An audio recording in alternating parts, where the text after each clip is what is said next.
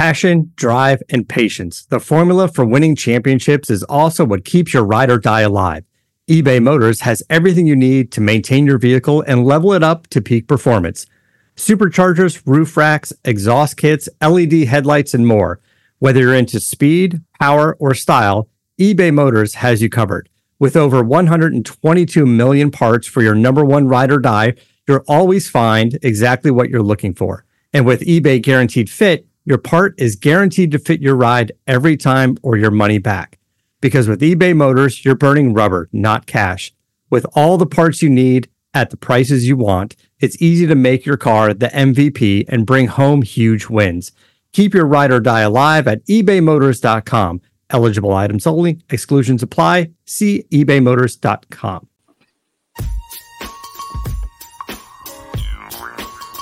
Hey y'all, I hope y'all are ready to make some noise. Kenyatta Spence, are you ready?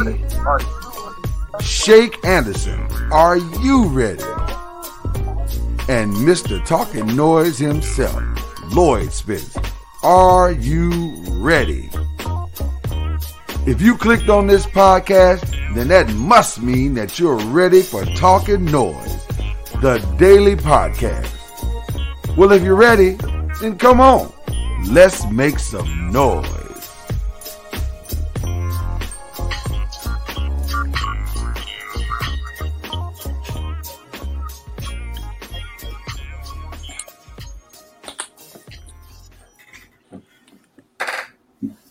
We are here. How is everybody doing? Good. How are you today? We're good. Bennie Ivory's in the building. Our special guest for today, Uncle Noise. Identifying and fighting the BS. I like it. and of course, my lovely bride, Mrs. Talking Noise. And you are fantastic noisemakers out there. Uh, we have had some time to process. we have had some time to think a little bit. So um, I, I, we're here to talk and kind of now uh, bring our thoughts together as we uh, just deal with the aftermath, man. The aftermath of every everything that is happened over the last 24 hours. This time yesterday, we were coming on the air live uh, on Facebook and Okay, we got an echo. I don't know where that's coming from, but sorry. Okay. No, no problem. no problem. We were coming on the air live yesterday and uh, on Facebook. For those of you who are listening on the podcast on Spotify and iTunes, we were coming live on Facebook and uh, on YouTube, and um, we we were going to talk about a potential decision, but the decision was brought out yesterday, and we ex- we did an extended show. And shout out to all the people who stayed with us through the entire show. Some of you guys stayed with us the whole two two hours and forty five minutes that we were on yesterday. Uh, so we appreciate that. But uh, man, to say we were surprised by the decision, that would be a lie. We were not. But hurt by the decision, that would be completely and totally accurate. We just were, as as people all over the country were, just devastated at the ineptness, at the um, just the, the the the rationale and decision making that took place with all of it, and and then to hear the AG Daniel Cameron's uh, thought process behind all of it was just, I for me it was gut wrenching. It was really gut wrenching, but. I brought on my mentor Bennie Ivory, my media mentor Bennie Ivory, to help us bring make sense of it all. Uh, y'all, you know, the Bible talks about the wisdom of the elders, so we're gonna bring on the wisdom of the elders to help us kind of make some sense of it all. Although Bennie is in many ways more radical than I am, so I appreciate that. I think that's why I love him as a mentor because I'm like, you know, it's good to have somebody mentoring you that can really tell you, hey man, go get them. so I kind of like that. So Bennie, it's great to have you, man, uh, here today. And um, uh, the three of us have already kind of given us, given out our perspective. We kind of did in real time yesterday. I'd love to hear, uh, start with you and just tell us what your thoughts were when you heard this decision yesterday. What were you thinking? Uh, how did you feel about it as a media man? What what went through your mind? Well, I guess I wasn't totally surprised. I I um, I did think that um, the officer Hankinson, the one who was uh, fired some weeks ago, I did think there was a chance that he would be charged with something. Prob, and I thought it would be reckless endangerment.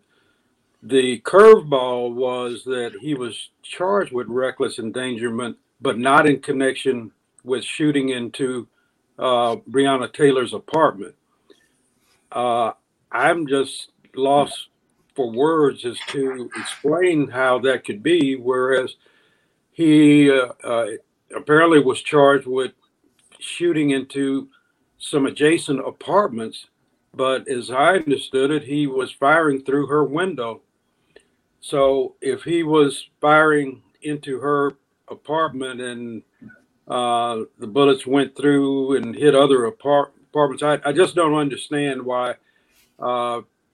Uh, you know, he wasn't charged in connection with that. I guess the this, the stunning thing is that after all this time, uh, no one was just char- was charged in connection with her death. Yeah. That's the bottom line. And, yeah. um, you know, there may be more questions today than yesterday. Oh, yeah. You know, I don't know. Um, as I said, I don't understand why Hankerson wasn't charged with at least shooting into her apartment. I don't understand why the um, uh, from what I could tell, the uh, obtaining of the search warrant wasn't part of the grand jury proceeding. I, it seems to me that um, that's a really important part of the investigation because that's what led them to the house that night. Mm-hmm. And um, the attorney general yesterday said that the FBI would be investigating uh, that piece of it which is all fine, but I that doesn't preclude the state from uh, investigating that as well. Uh, he, there was no explanation as to why the separation there. I also um, was, he said that they were unable to determine whether any of Hankins, Hankinson's 10 shots actually hit Breonna.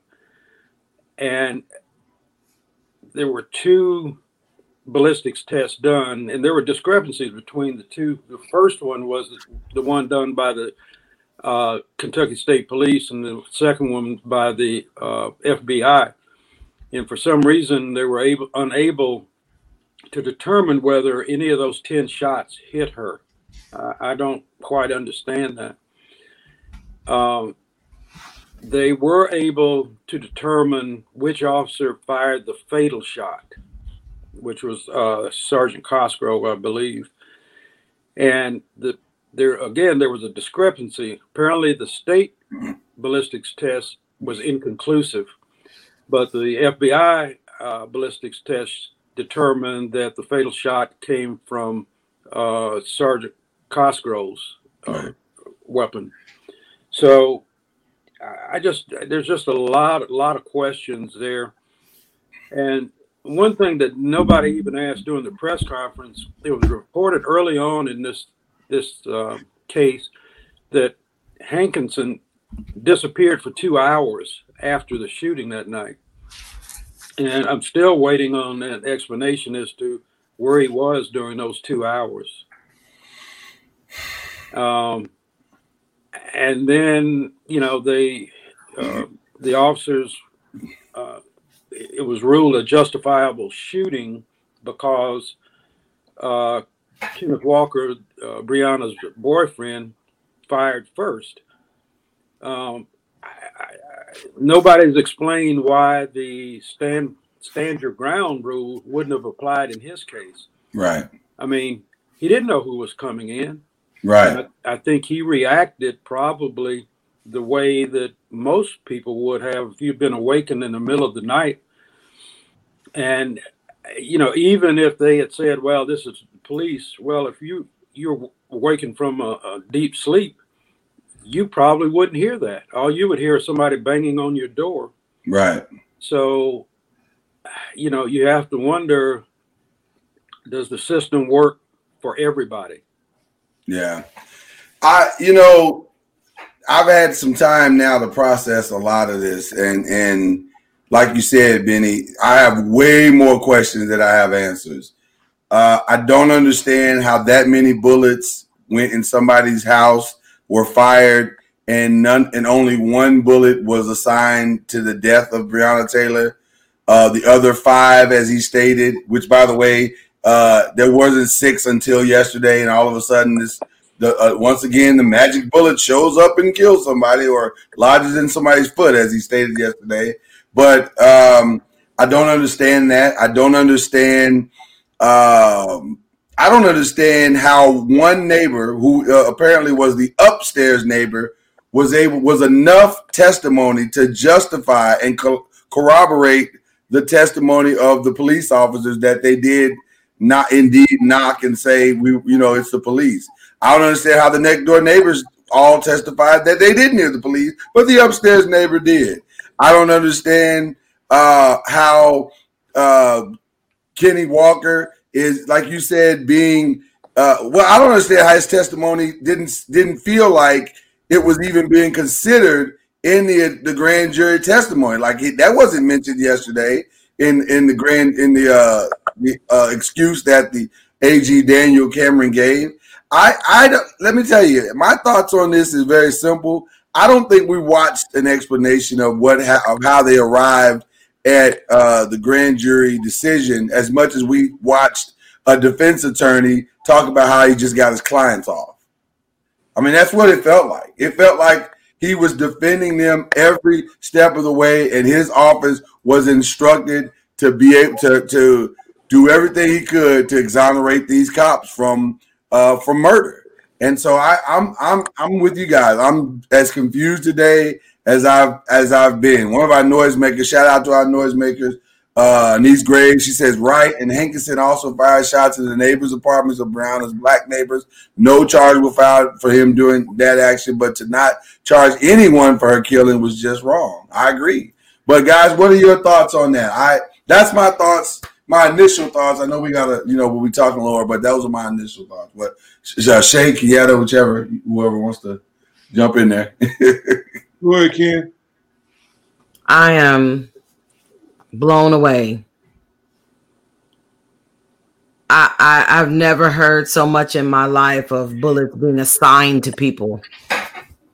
Um, they there's so much wrong with what's going on here even the AG gonna comment on the amount of bullets, and the New York Times is saying that's not what that's not what we understood with the information that was given about the case. Where did this extra bullet come from? And then he gives an explanation like, "Oh yeah, the one we found in her foot." You didn't know that back in March? Uh, it's just so much inconsistency. I I I I must tell you, the more and more that I I'm just overwhelmed. I, I I turned on CNN this morning and it was showing major cities across the nation with people protesting. In New York, they showed New York, the Brooklyn Bridge was full of people from one end to the other. Just and I just wept because I'm like, this is about so many. It's it's bigger than Breonna Taylor. It's it's you're saying that it wasn't enough to convict anyone because I don't want to hear that wanton endangerment stuff. Because that says to me that all you're concerned about is the people around her. So the fact that you killed her, well, that's just you know a casualty. But you're not concerned about her. You was only concerned about the people that live to tell you that, oh, I saw a bullet come through my. I I, I I'm I'm early at a loss for words, but it is so emotional when I look. I'm uh, CNN is just showing city to city of people that are just like, are you serious? And then the part that it says that for the ones that are fighting the uh, Ahmaud Arbery and um, and and Rayshard and you know, all the different ones. You're saying if they can't find nothing wrong with the Breonna Taylor case, what are the chances of there being convictions in those individual cases? Well, uh, that's a great question, and I'm hope I'm hoping that the the way that they are going to find conviction in those cases is the fact that there's video of Ahmaud Arbery. Uh, but you know, I mean, video video has failed us before in these cases, so it, it's it's astonishing. Shake, what are your thoughts, man? You know, I um again, man, I I keep coming back to it. Um, when they did the settlement, um, for me, I knew what was coming down the pike immediately. When it took so long, when it took as many months as it did to come up with no charges, you know, I, you I knew that three, six, three, four, five months ago. So for me, it's I'm I'm at a place now, you know, literally I'm at what's next. You know, how do we how do we how do we take this fight to the next level, the next stage, so that this doesn't keep happening, this doesn't keep occurring. Uh, to me, you have the perfect stooge, the perfect foil in this AG, and uh, you know he was he was built for this moment. You know, uh, sell your people out and do what you can yeah. uh, to protect the status quo. Um, the idea that police have this um, imp- immunity, um, unwarranted immunity, no matter what, um, that's got to change, man. And but the reality is, it comes back to a few things: voting, first and foremost. Secondly, getting people of character that actually have our issues at heart, because that's what we don't have. We don't have a, a police society that gives a rip about Black lives. We don't have a police society that cares about j- real justice or truth, for that matter. So for me, um, I'm I'm watching it and I'm going. I saw this coming. You know, I, I tried to be quiet when he was speaking, but the the whole time he was speaking, I'm going. Here it comes. Here it comes. They're not going to do anything. There's not going to be this. And that's that's the world we live in, man. You're talking about Emmett Till, what almost 80 years ago. No charges, no nothing, to the day we're living in now. And I told you yesterday, I used I used to sit in Lyman T. Johnson's apartment at the J.O. Blanton and him tell me we stopped too soon. Yeah. We we made some progress, but we started resting. We started we stopped we started being settled. We started being satisfied with the idea that we had made it. And he said we stopped too soon. People think I'm a clown for saying uh, this is his words. People think I'm I'm a clown for saying there's no justice in this country. So to me, we we it just it just proves where we already are and where we've always been.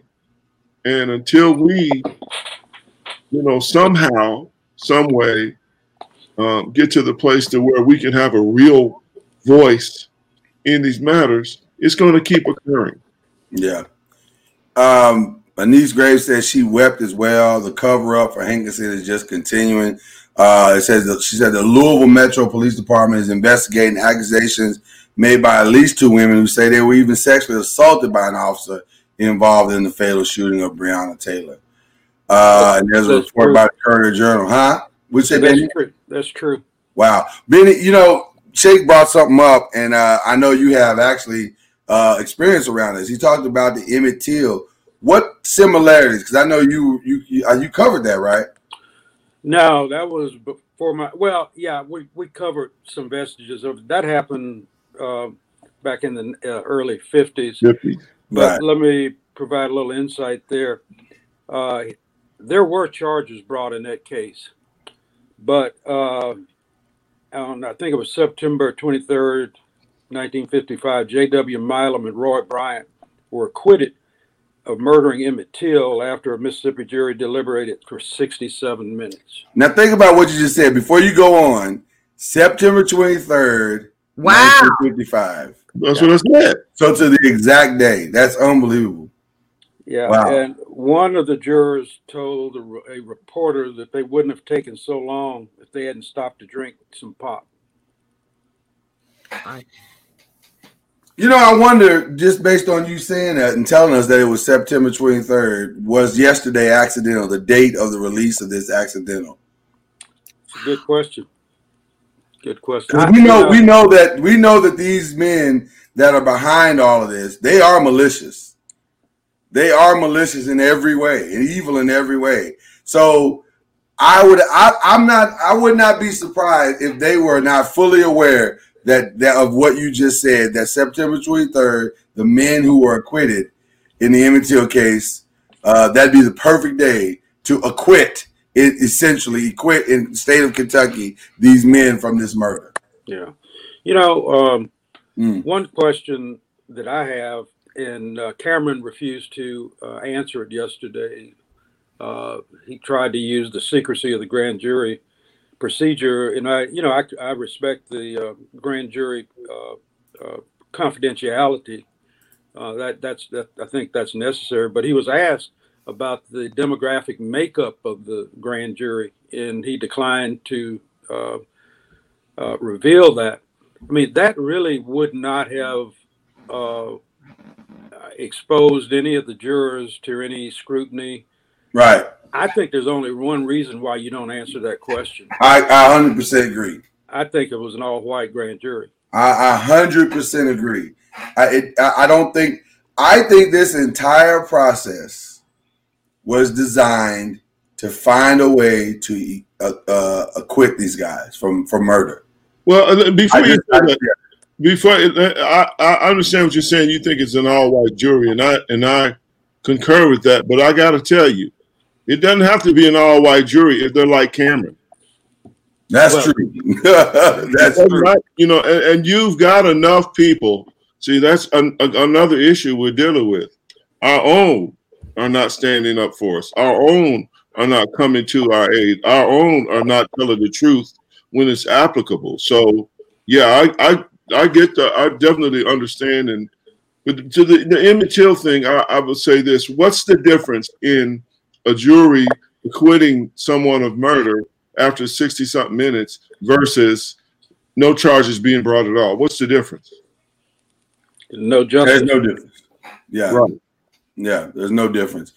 Um, I want to take a quick break, uh, just do some promotional stuff. I want to get into this a little bit deeper. I want to encourage our noisemakers. Shout out to our noisemakers out there who are listening on Facebook and YouTube. Uh, Niece Graves, as you've seen, has been active here, hanging out with us, but also uh, Sean Lane, uh, who, who's actually a fraternity brother. Good, good fraternity brother. Good brother. Uh, he's out there. Uh, shout out to him and so many others that are listening. Uh, so we're gonna take a quick break, uh, do a couple of promotional things, and then we will be right back. Hey everybody, it's Lloyd Spence, and I want to tell you about a brand new Facebook page called The Noisemakers. The Noisemakers page is where our fans can see all of the visuals, the videos of all of our podcasts, web series, and more. That's right, even this podcast, Talking Noise. You can see me, Kenyatta, and Shake on the Noisemakers Facebook page. See us daily. See all our shows, like Believe in the ACC, featuring myself and Charlie Ward, The Five, Uncorked Wine, and much, much more. Check us out on Facebook, The Noisemakers page, and become a noisemaker today.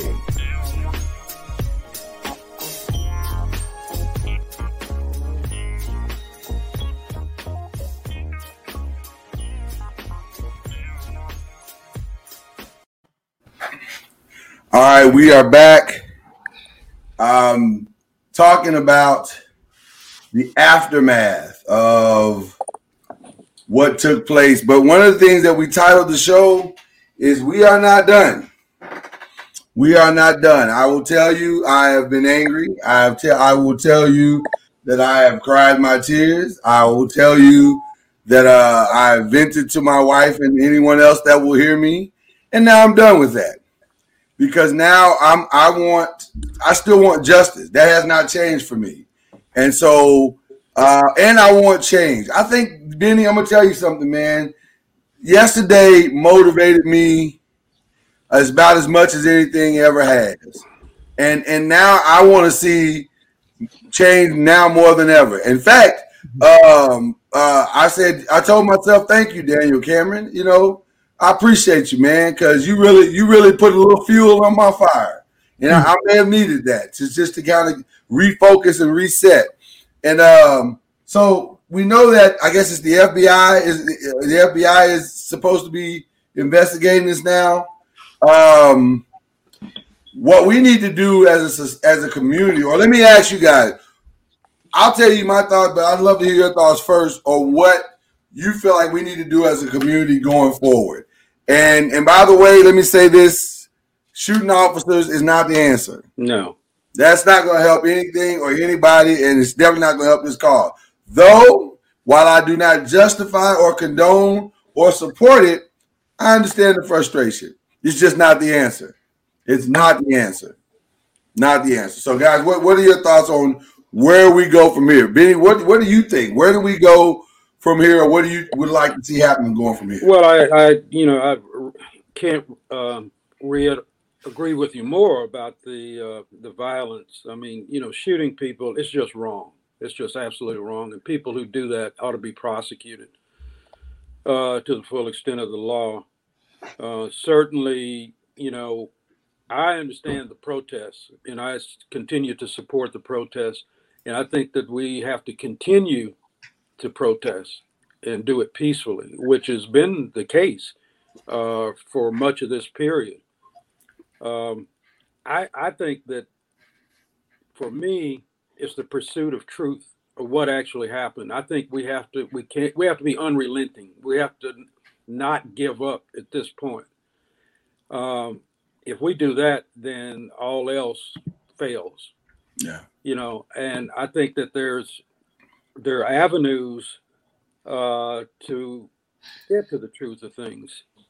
You know, I, I think that we need to see more coalitions formed uh, between the NAACP and Black Lives Matter, uh, uh, Until Freedom. All of these groups need to come together and come up with a strategy for getting at the truth. Yeah. And you know that's probably going to cost some money to do that. Yeah. And I think uh, I think that's that's one way to accumulate you know the the uh, resources that are needed to pursue uh, a case like this. You know, unfortunately, that settlement last week uh, you know, the, the family pretty much gave up its right to right. Uh, uh, divulge any of the information that they had obtained in the process of filing the lawsuit and whatnot. Uh, you know, I'm not criticizing, you know, the lawyers and the family for reaching an, an agreement. They have to do what they have to do. But uh, it does it did it did handicap handicap the process of finding the truth yeah but that's not the end of it it, it can't be the end of it and i think that um, I, I, I have to believe that um, I, you know, in years past, especially in the deep South, when people didn't get justice in state courts, uh, the FBI stepped in. And maybe this is a case where uh, there will be justice It may be justice delayed, but it won't be justice denied. Mm. You know, it may it may be months, it may be years, but I think that eventually this the truth is going to come out because there's something about this just it doesn't feel right because there's way, way too many questions. And I think part of the problem, in my view, is that you had a, a, a an attorney general who's pretty green. He had, doesn't have much experience Right. uh, prosecuting cases. Uh, I don't think he's ever prosecuted a case. Uh, I don't know if he's ever uh, argued a case, uh, in, you know, before a judge in a, in a jury. I mean, he's just Wait, wait, wait. What? he, How, Cameron. Cameron is a very inexperienced attorney. So I, I knew he I knew he had only been in the office just maybe what seven months, maybe? Is it seven or eight something months? like that. Something like that. But he's never tried a case. I don't believe so. I don't believe so. He certainly has not dealt with a case of this magnitude before, and I tend to believe that he rely he re, he uh, relied on his staff attorneys as much as anything uh, to investigate this case. So the, one of the maybe the biggest murder case ever in the history of Louisville. They they released a, a guy who's never investigated uh, somebody stealing gum from a grocery store. I mean, this that's wow. That is He's never he's never he's never been in, involved in anything of this magnitude at all. And I, I, I think he relied on his staff, which I'm sure, you know, you know, he was boasting about the 200 years of accumulated experience that they have.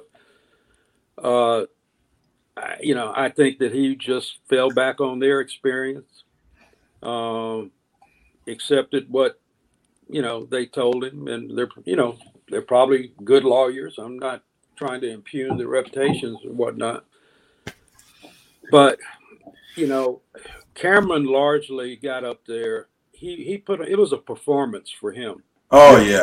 Make no mistake about that. That was a performance. Well, he, he got he- up. He got up there and he, um, you know, he gave Wow. a political, he gave a political speech, Right. and it was very very familiar, a very familiar speech. He lashed out at outsiders, uh, celebrities, uh, people who are trying to come in here and tell us what to do. That's the same kind of stuff that you know George Wallace and uh, all those other you know Southern governors. Uh, the same thing that they pulled out of the bag back in the 1950s and 1960s. That's where he's coming from. You know, he talked about you know what mob rule and my, all this kind of stuff. You know, that's the kind of stuff that Trump talks about all the time. Uh, so, but we what we witnessed yesterday was a performance. No, no, no. And let me say this. I I I heard the talking points yesterday. I mean, you could hear the talking points in his speech.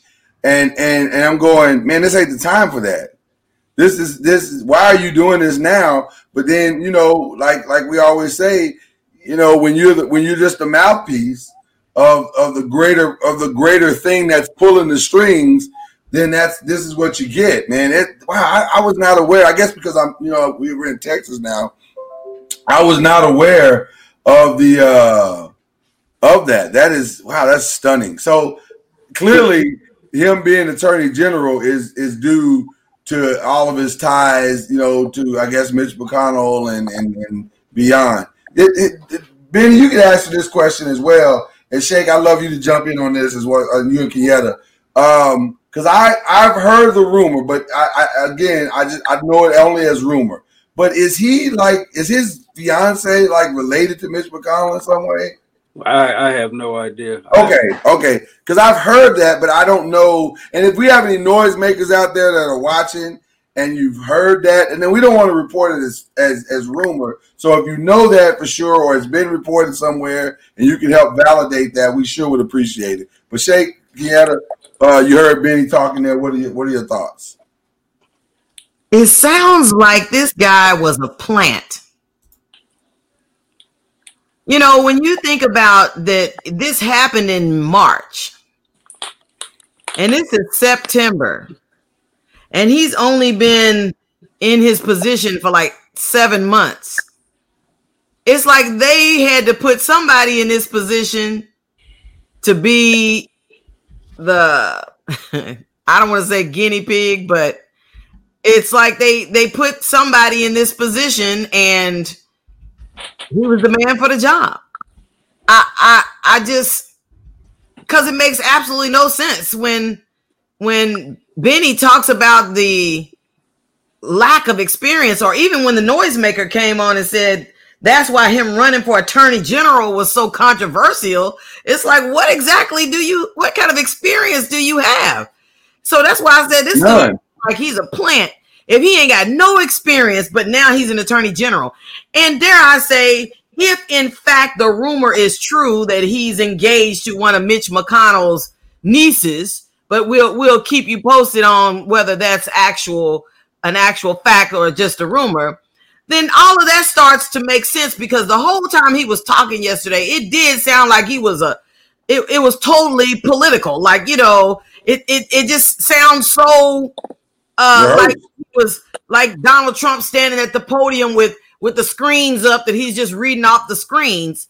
And even CNN said this morning after they said, Donald Trump, what do you think about the about what happened in Louisville? And he's like, Well, you know, I love black people, which you know had yeah. nothing do with what happened. Well, I love the black. They said, "Well, what do you think about Daniel Cameron?" And he was like, "Oh, he's a star. I guess he is." When he's cut from the same cloth, he's cut from the same I, cloth. I, am going to make a before Shake. Let me tell you this, because I know you normally Shake is the cynic, and and, and, and but I'm going to say something here. I I I'm just to be honest. This is just my personal opinion. Again, my personal opinion. I won't put this on anybody else on this uh this group here. I just don't understand a black man with that mentality. I don't get it. I don't get it. I I don't get it. I don't get how you as a black man could stand up there. I don't get how you as a black man could see this case, see what it is, and not try to at least do it in a way that truly is transparent and fair and honest. And then if it's let's you know what? Let's assume that this is all true. That all the things he said true. I wouldn't, there's no way I would have stood in front of black America and not presented this in a way to where black America could hear it from a real place. There's no way. I would have started with that. I need black America to hear me because I tried to, my very best to find blah blah blah blah blah and I would have spoke directly to Black America. But he didn't even do that. So to me, I don't understand him. I don't get him at all. I, I, I do not understand that man. But I'm sorry, Uncle Noise. Well, you just you, you have to keep in mind that he took time from his uh, uh, duties as Attorney General to go to the Republican National Convention to give a speech in the middle of this investigation, everybody was waiting on needles and pins, and he takes the time to go uh, to the uh, Republican National Convention to speak on behalf of Donald Trump. Right, with the world watching, not yeah. not Louisville, and, the world. Know, it just and I, is our my recollection is that he even invoked invoked uh, Breonna Taylor's name and he did. His speech. He did. So this guy's he, he is he's a political animal. He's being used by the political by the uh, Republican Party, uh, and being held up as the kind of Negro that we ought to embrace. Wow. Yep. Jake. You know, man. Again, it's all been said. I'm I'm I'm doing everything I can to not be, you know, I told you so, da da da da da da da da da da da da. And uh, I again, Bennie, and I would say this to any, especially any of the elder um, listeners. What did you guys do? Um, you know, when when this would occur in past days, when trials like this would go down the way they did, um, obviously, you know, NAACP, the SCLC, all the different organizations would do marches and protests. But you know, what was the what was the answer then? Because what we have right now is that you know everything yesterday to me, I saw the, the playbook being being written months ago. And I even said on this program a week or so ago when she got when they got the 12 million, I said, okay, yeah. they've effectively eliminated their voice um, from this. but also I knew that you know you you don't prepare for months for months to not have the, the reason you prepare for months is you know what you're going to say is some BS. Yeah. So you've got to put it in a, in a kind of way. My mama used to always say, you know, you don't have to remember the truth. No. You don't have to remember the right. truth. It, That's exactly right. Anytime you open your mouth and you think, if if you just speak from what you know, you speak the truth. But if, but a lie, you got to prepare it. You got to massage it. You got to put it in. You know, it's got to be presentable. It's got to Yeah. be acceptable. All of this stuff. Yeah. And so for months, they've been preparing to not tell us anything, but on top of that, to lie to us, you know, you know, pee on you and tell you it's raining. And my thing is, you know, what now?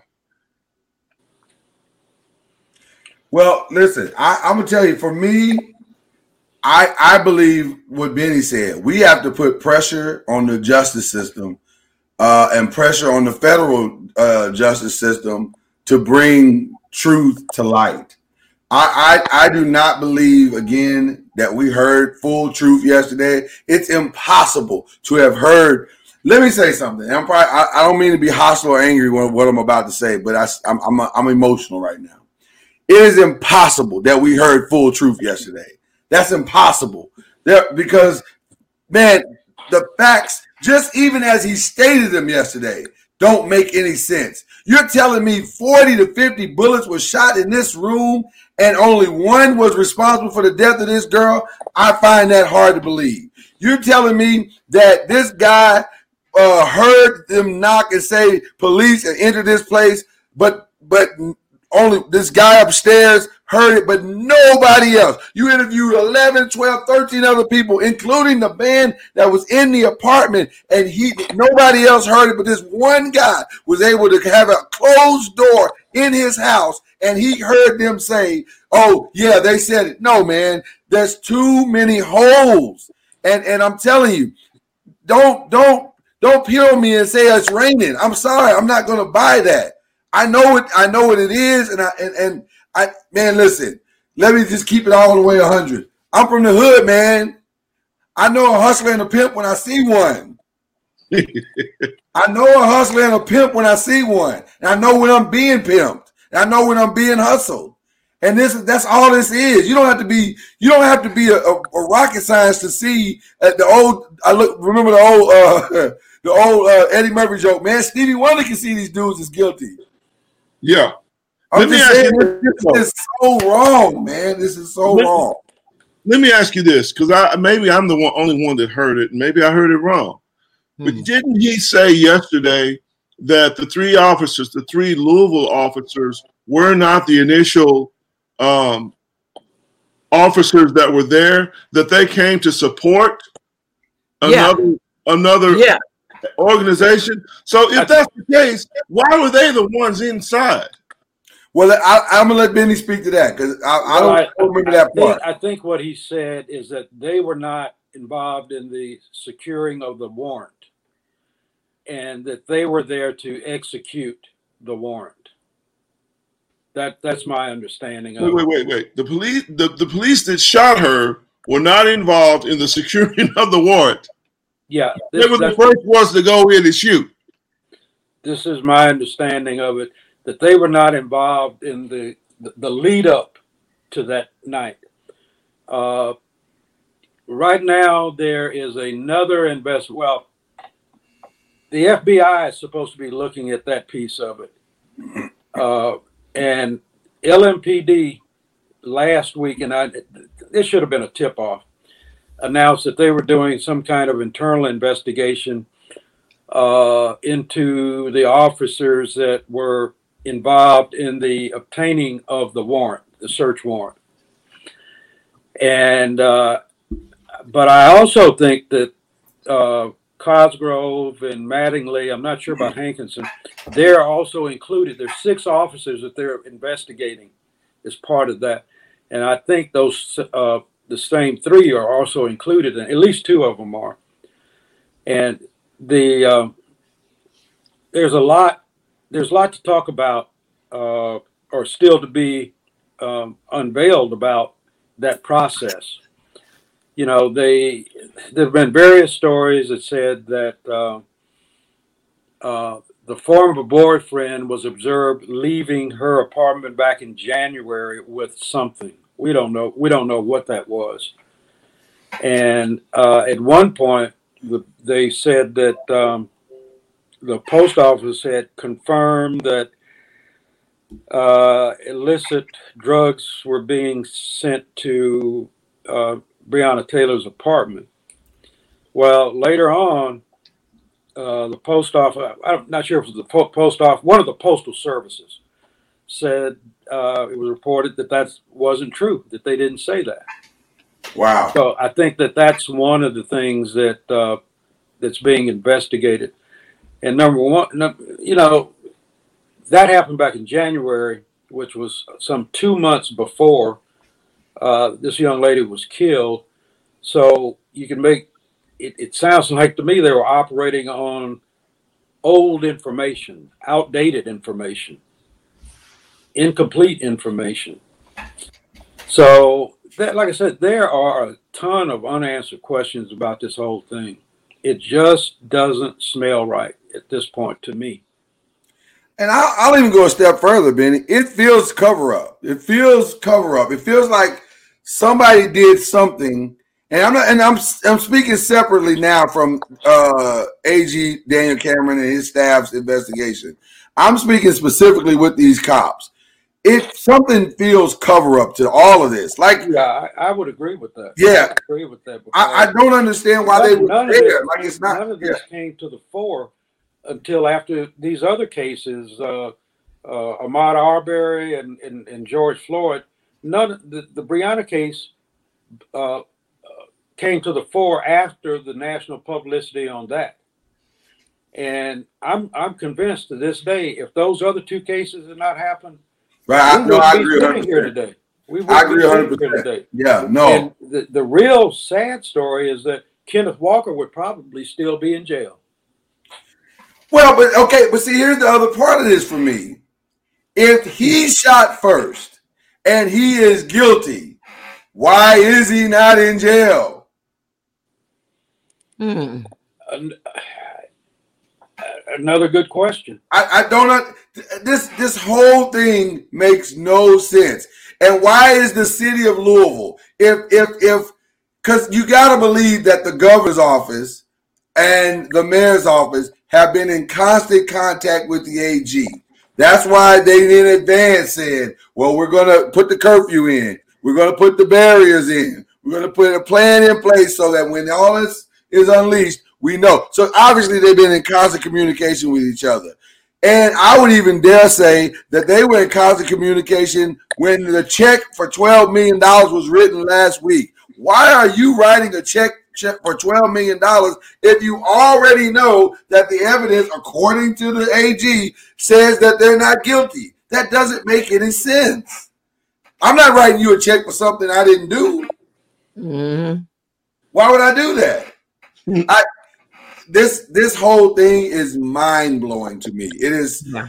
but I'm praying that the FBI, who is a, supposed to be a nonpartisan organization, is going to do due diligence in this and truly investigate this the way that it's supposed to be done.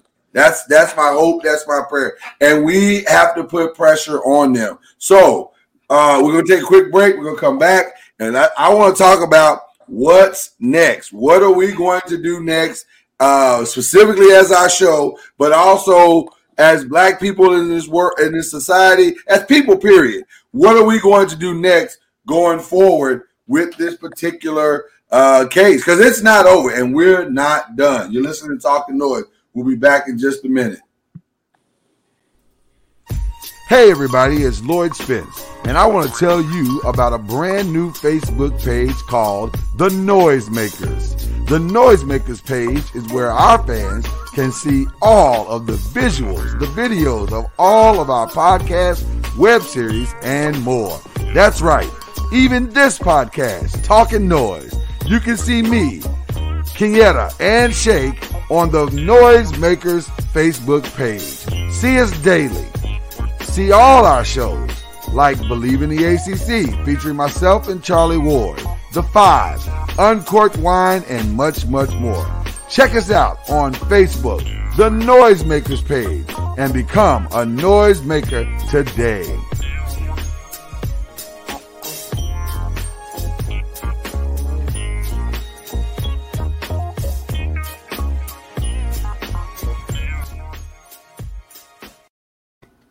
All right, we are back.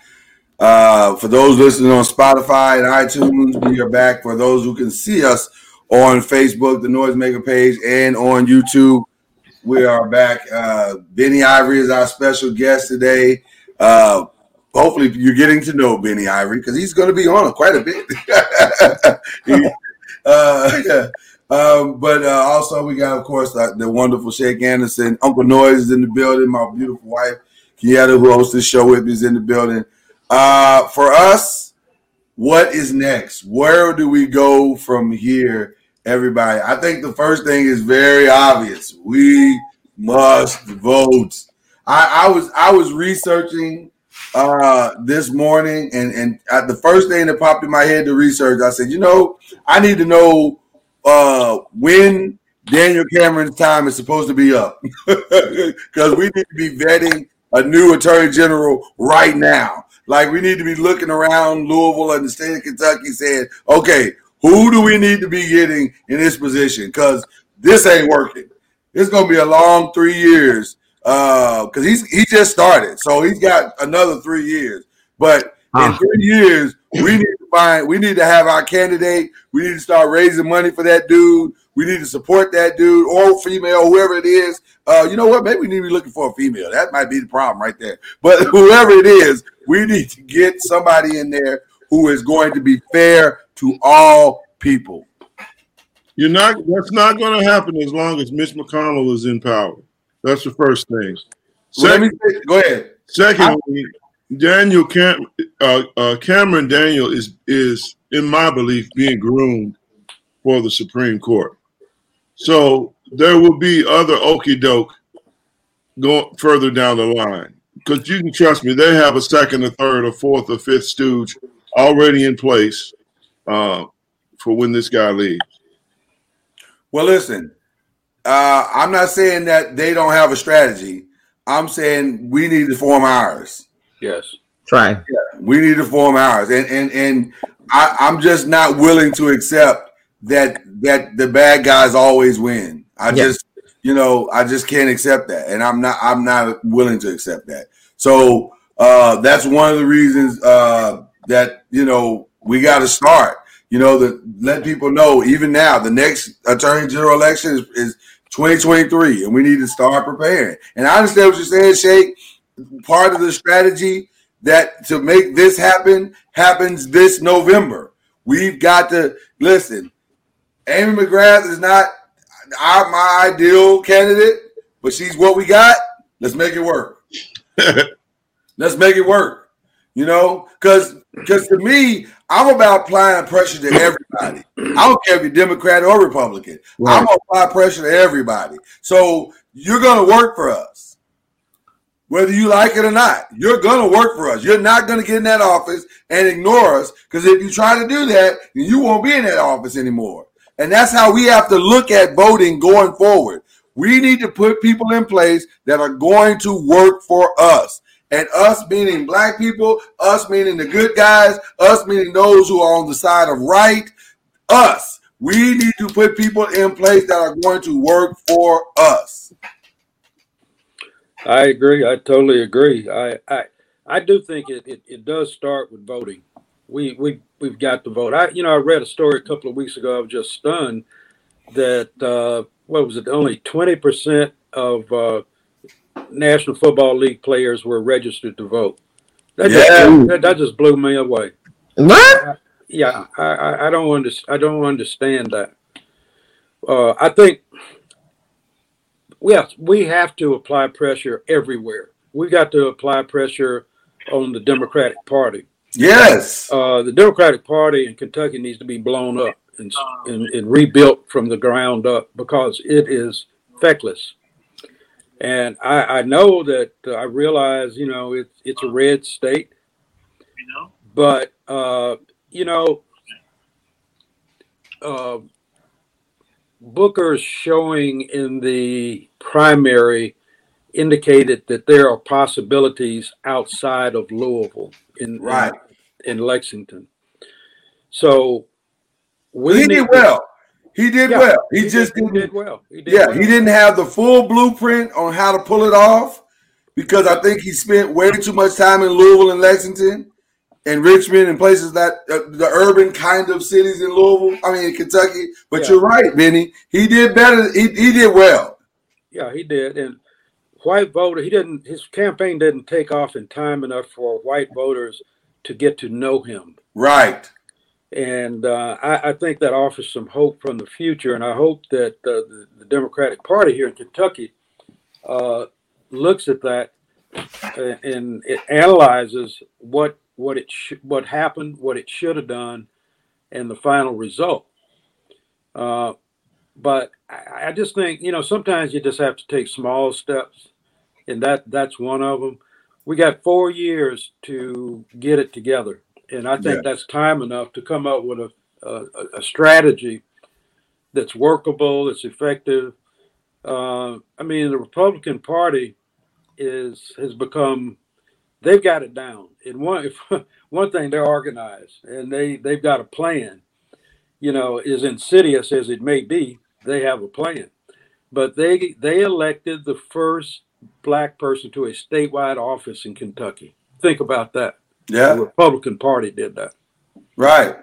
And Yeah. anybody that's been past Lexington on into Pikeville and Morehead and all those places, the fact that they elect in Corbin, Kentucky, the fact that they elected a black man in Kentucky is pretty in- incredible. So Yeah. and uh, he won by a wide margin. It wasn't even close. yeah, it, no, he did. He did. He absolutely did. I mean, they didn't. You know, he, his Democratic opponent was uh, less than uh, what anybody would have wanted to put up. But again, it speaks to the weakness of the Democratic Party. You got to come up with better candidates. Yeah, absolutely. If you are a noisemaker out there and you're watching right there, and- or if you're listening to this broadcast on Spotify or iTunes or whatever, the voter regis- registration deadlines are coming up. We need you to go to www.vote.org uh, forward slash voter dash registration dash deadlines forward slash. Again, www.vote.org forward slash voter, V O T E R dash registration dash deadlines forward slash. Go to that uh, or just go to vote.org and look for voter registration deadline. But we need you to go there, find out when your deadline is, and then find out who around you has not voted and get them signed up to vote because it is critical. Again, not voting Democrat or Republican. We're not voting uh, black or white. It's not. It's, this is a vote for your life. This is a literal vote for your life. And and as you saw yesterday, this is a literal vote for your life. So we got to get you out there to vote. So it starts with that. And and on Friday, just want to let everybody know we're we're going to start to reveal our plans uh, for the noisemaker voting initiative that we announced earlier this week. We call it Plan, Prepare, and Execute. And Bennie, I'd love to get you involved in that because I know you got a lot of great expertise and thought process to this type of stuff. So we got to get this thing going. We got to move this thing in the right direction. And I agree with Shake 100%. Um, we got to get the, the quote unquote bad people out.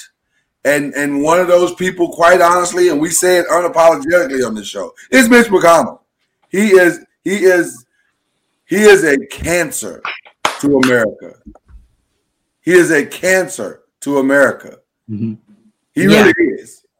Yeah, I I I I, uh, I am prayerful, unlike Uncle Skeptic. I mean Uncle Noise. Oh Lord. Um, Skeptic. that uh, I said I'm praying. Kenyatta, he's just trying to I'm identify gonna- and fight the BS. That's all he's trying to I'm just yeah to uh, and believe God that we will see the end of this uh Mitch McConnell thing. I, I'm I'm I'm praying, and and you know what?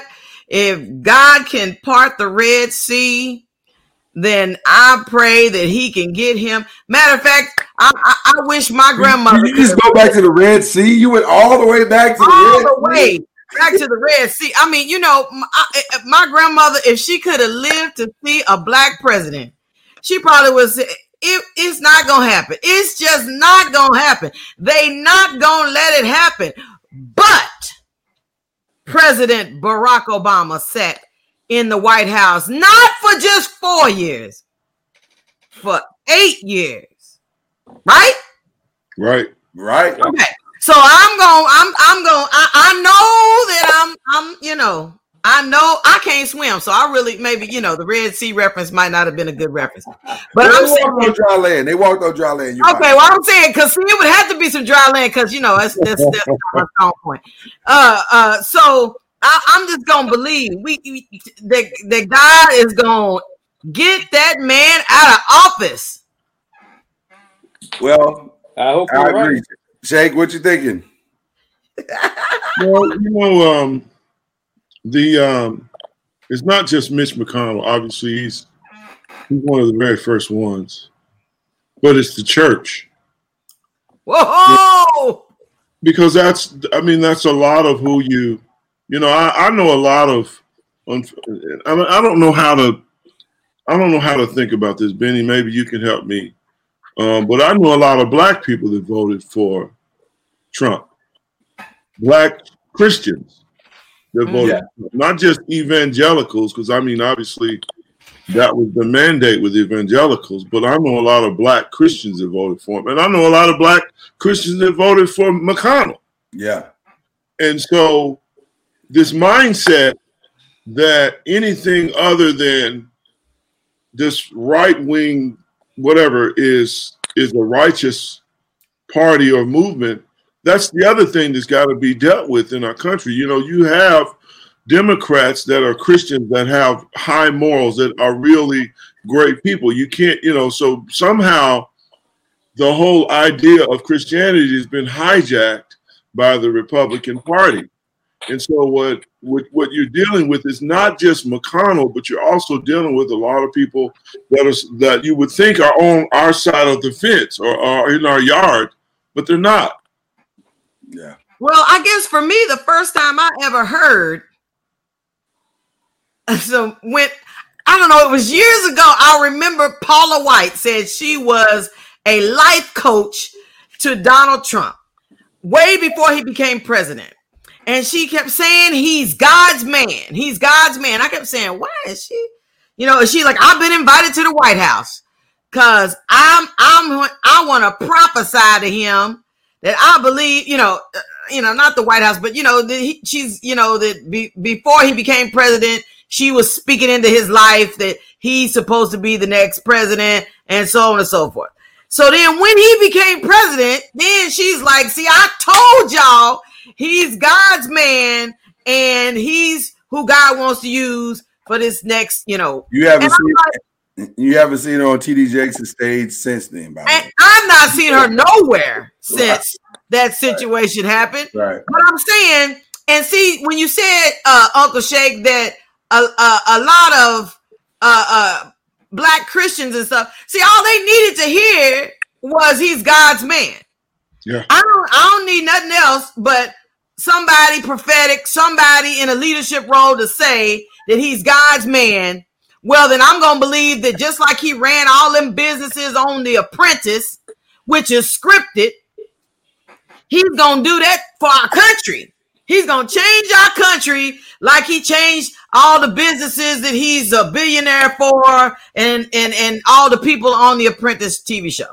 But he is doing that. He's doing exactly that. He's bankrupting our country. That's what he's great at. That's what he does. Right, right. Like you were I just said, saying something. Well, I, I, you know, um, I know some black people who voted for him, not very many, but you know, I we have got to stop believing everything white people tell us. what you said? What you say? we have got to stop believing everything white people tell us. I thought you said. You know, we got, you know, people, everybody needs to take the time to do their own research into people and find out who these people really are because you you cannot rely on television. Right. come on. I mean, come on. just, you're not going to get the in-depth uh, uh, reporting and research that you really need. So people you know and news newspapers are up against it.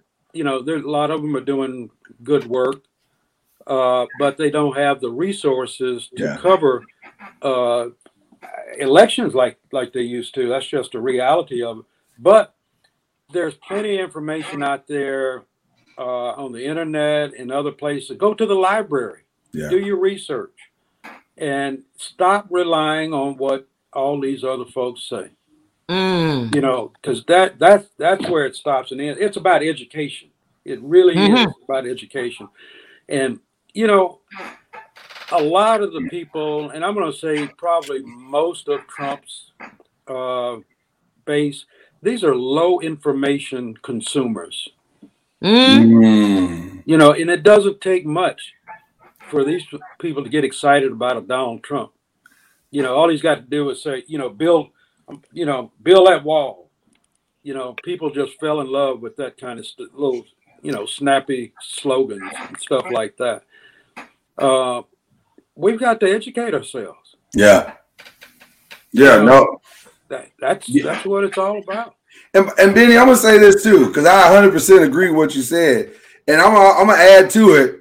We also got to stop listening to every black person that's that gives you bad information. Sure, sure. stop getting all your information out the barbershop and out the beauty salon. Go find the information for yourself. Mm-hmm. Everybody, there's not a person practically in the world today that doesn't have one of these.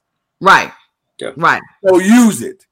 Google is available to everybody. If you don't like Google, use Bing. Whatever you need to do to get the information, get the information. It's out there. Ballotpedia, vote.org, the ACLU, NAACP. Go and find out who these candidates are and let's vote for the right people in these positions. And, but one vote should be simple. The vote at the top should be simple to me. That shouldn't be hard. You know, Spence, you know, I keep thinking about what Bennie said. Um, but when he said, when he just made his statement, it made me go all the way back to when Donald Trump told the coal miners that he yeah. was going to make sure bringing coal back to bring coal back. Now, you know, there's not a whole lot of information. Now the internet's everywhere, but that's an area in Kentucky, uh, where uh, Virginia that um there's not a lot of educated individuals per se. But they took it hook, line, and sinker. He said, I'll do that. Just give me your votes. My favorite, one of my favorite jokes from that is Dave Chappelle. I believe it was in his uh, third stand up. I think it was the third stand up he did, Equanimity. And he said, he mentioned that as a joke. And he said, coal. He said, real talk. I don't even know what coal does. He said, why in the world do we need coal? He says, y'all got to be real dumb to believe that the world is in dire need of coal. So, but it speaks to desperation. You got to remember, man, the the the a, a large part of the people that voted for Donald Trump feel like they were left behind, feel like they had been passed up, mm-hmm. specifically by Black America. Right. And, and so when he started speaking of these bygone days of of the United States and what make America great again, we're going to bring coal back, we're going to bring jobs back from China. You know, he was speaking to a, a people the same people that Mitch McConnell speaks to in uh, rural Kentucky, the same people that feel like they are without a voice, they are forgotten. And so it's very easy to sell them. You know, the other thing, I, I don't remember, maybe you do, Bennie. I don't remember the uh, politician in history who, who would would basically tell poor white people you're better than any the wealthiest black man. Um, but that's a common play, you know, made by political pundit. You know, people do that. That and so that's what you're talking about is when Dave Chappelle is speaking because he's speaking about a large group of people. It's, mind you, don't don't think that there's not a lot of people out there in the country that those coal jobs. You know, Absolutely. they look at it like this is when life was good. never yeah. mind the fact that half of their family didn't live past 43 because of black lung disease, cancer, and all this other stuff. Right. Mm-hmm. them, that's when life was good. So of course he speaks of that, and they want to go back to that. Mm-hmm. Well, that's that's what I mean by low information consumers. You know, black people didn't take these jobs. Right. You know, well, I'm not I'm not talking about just the coal industry. You know, all they have to do is look at the black unemployment numbers they're they're always they've been historically high. Now they started coming down under Obama for the first time in generations. Of course, Trump tried to, trying to claim uh, that he was the impetus behind that, which was just not true. But all you have to do is look at the numbers. They tell you, you know, black folks are not taking these jobs. They're just not. Wow. And, and it's certainly not in, in, in coal country because there's not that many black people out there. yeah. Right. You know, you, you've got Mitch McConnell has been in office, what, close to 40 years. Woo! The coal industry has been declining under his watch all those years. You know, he, ah. tried to, he tried to blame it on, you know, Obama, but Obama was in office for eight years. And uh, Mitch has been there for 40 years. you know, look at Kentucky. Look, just look at the statistics in Kentucky. Our health outcomes here are some of the worst in the in the, in the country. They High, are highest, some of the highest cancer rates in the country. Yeah, we have uh, low education levels. We have low income levels. You know, we're Kentucky is near the bottom of a lot of really important statistical categories. It's all happened. It's all happened and continued under Mitch McConnell. Yeah. Well, well those, jobs, those jobs you speak of, Mitch McConnell was one of the main ones that sent a lot of those jobs to China. Oh, um, yeah. And of course, oh, I wonder why. And and of course, uh, Trump, uh, you know, he said we're going to get those jobs back from China and everything.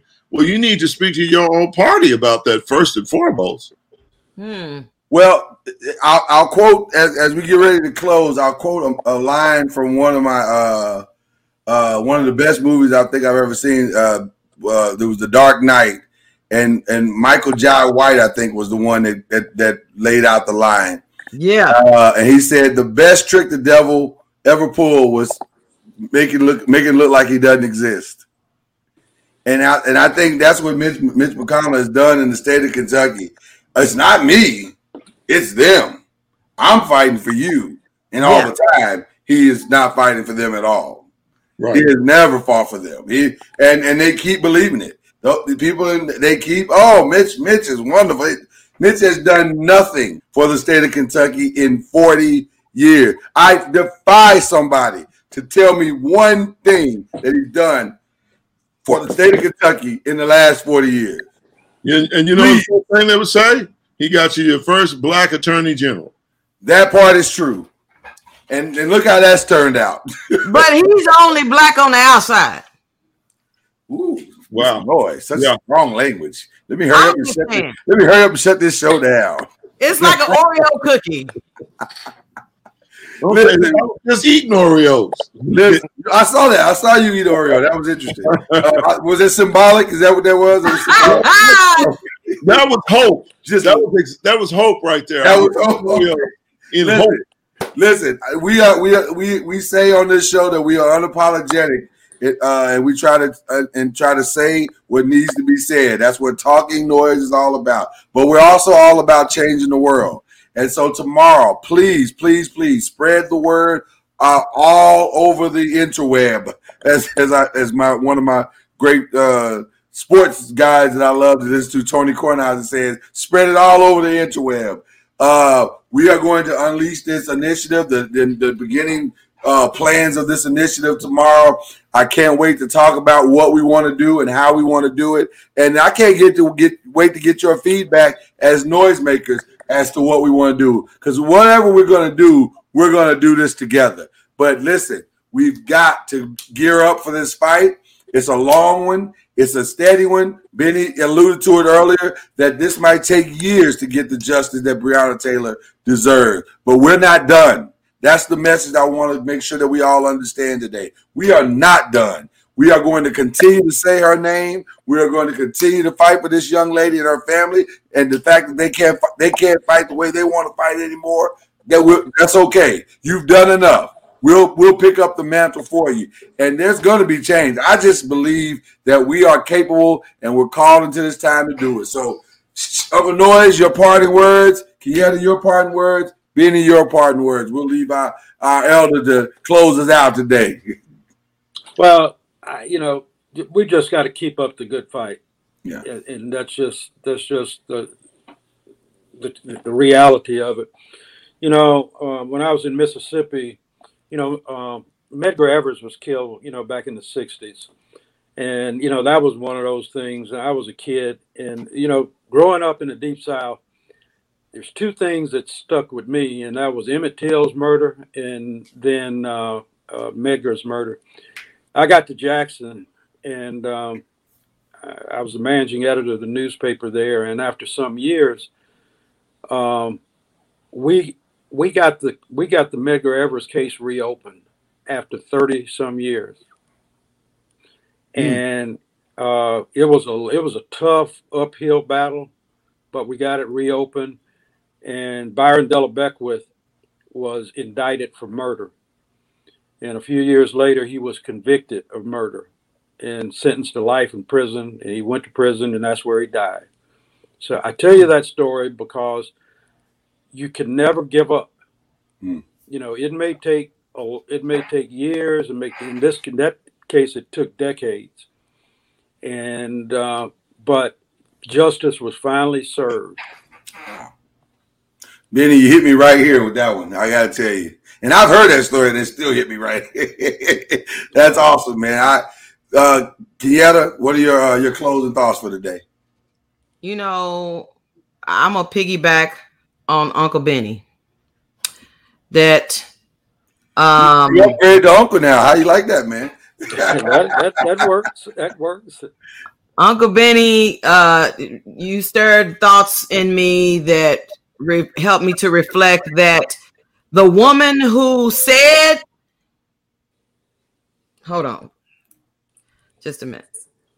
The woman who said that Emmett Till whistled at her, mm-hmm.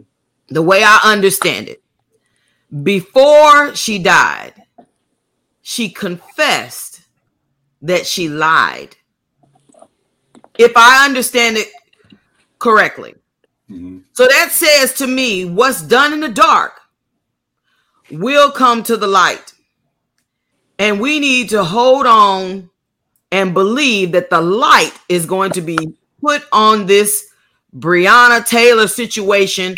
And where it looks dark right now, we going to believe that the light's going to be shown on it and that the truth is going to be exposed. Wow. Well said. Well said. Close it out, Uncle Noise. well, I have to believe that we'll. I, I'm I, I'm certainly in lockstep with Bennie and yourself, Lloyd, and Mrs. Mama Talking Noise. I like that Mama Talking Noise. Yeah, Mama Talking Noise. And yeah. and I'll say this: um, one thing rings true with with what Bennie said earlier, but I don't think we said enough got to do our own research. Yeah. We've yeah. got to seek our own truth, the real truth, and be diligent about it. And then once you know the real truth, then we've got to act on those truths because too many people know the truth, but they don't act. Yeah. And so then we're left where we are now. I believe there are more than enough entities that know the truth in the Breonna Taylor case. I believe that with all my heart. But not only in her case, in every one of these murders that have taken place, whether there was a camera or not, there's enough people that know the truth. Absolutely. So that once I believe that once that we do the research and find the truth, then we have to be diligent to expose it and then use it to bring about change. But I make no apologies in saying that when you talk about Medgar Evers and uh, De La Beckwith finally being brought to justice, that was one man being brought to justice by God knows how much effort. It was a Herculean effort mm-hmm. versus a system mm-hmm. of corruption, a system of racism, a system of murderers that is embedded in our country, in the fabric of our country. To me, that's a great, far different thing. Well, listen, it's a war. Let's call it what it is. It's a war. It's not this is not a small thing that we're undertaking. We we are saying we're in the fight, we're in the war. But but but make no mistake about it, uh, we're in it for the long haul. Uh, you know, and I'll say this very candidly. When we started this, uh, decided to, to launch this company in a big way, dare I say these shows, one of the things that my wife and I sat down to do is we sat down and said, what do we want to do? Who do we want to be? What do we want to be known for? Regardless of the content that we're putting out, whether it's fun, whether it's sports, whether it's whatever, what do we want to be known for? And it came to me the ideology of we want to make the kind of noise that changes the world. And I thought about that concept and I said, you know, in a in a if, if you make the right noise at a basketball game, a guy at the most critical time could miss the game winning shot or the game winning free throw. If you make the right noise in a football game, you can cheer your team on to a last minute victory. If you make the right noise in uh, a play or a concert, it encourages the artist to go to heights that that artist never knew it could perform to.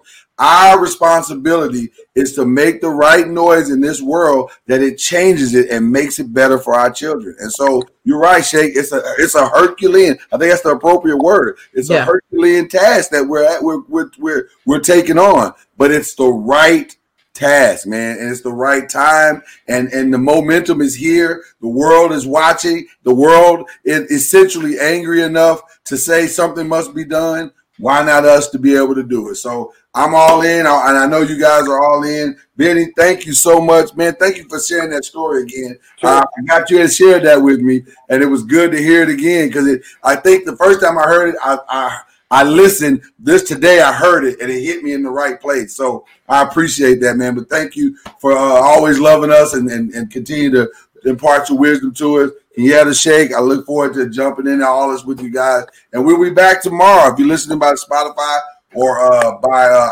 iTunes or whatever you listen to podcast, we'll be back tomorrow.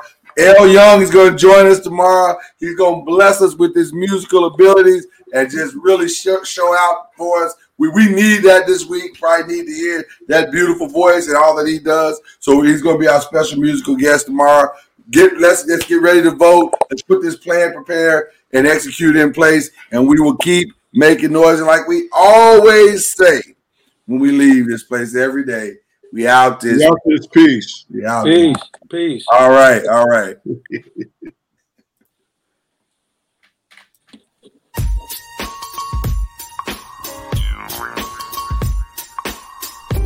Man, we sure had a good time today, and we appreciate you joining us for the ride. Tune in every day on the Bleav Podcast Network and wherever podcasts can be found, like Spotify, iTunes, and Apple Music, wherever podcasts can be found. Also, you can visit us on Facebook on the Noisemakers page. That's the Noise, N-O-I-Z, Makers page. Or on YouTube on the Noiz Media Entertainment channel. N-O-I-Z, Noiz Media Entertainment. Well, we'll see you again tomorrow. Until then, keep making noise.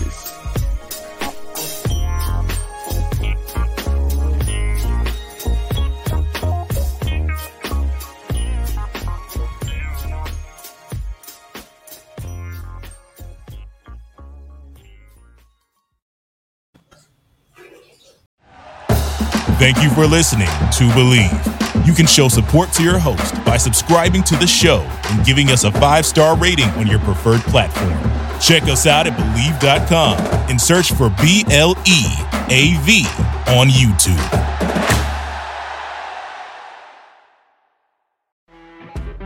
You know, when you're listening to a true crime story that has an unbelievable plot twist that makes you stop in your tracks? That's what our podcast, People Are the Worst, brings you with each episode. I'm Rachel. And I'm Rebecca. We're identical twins who love true crime cases that make you say, didn't see that coming, and we hate the people responsible for them.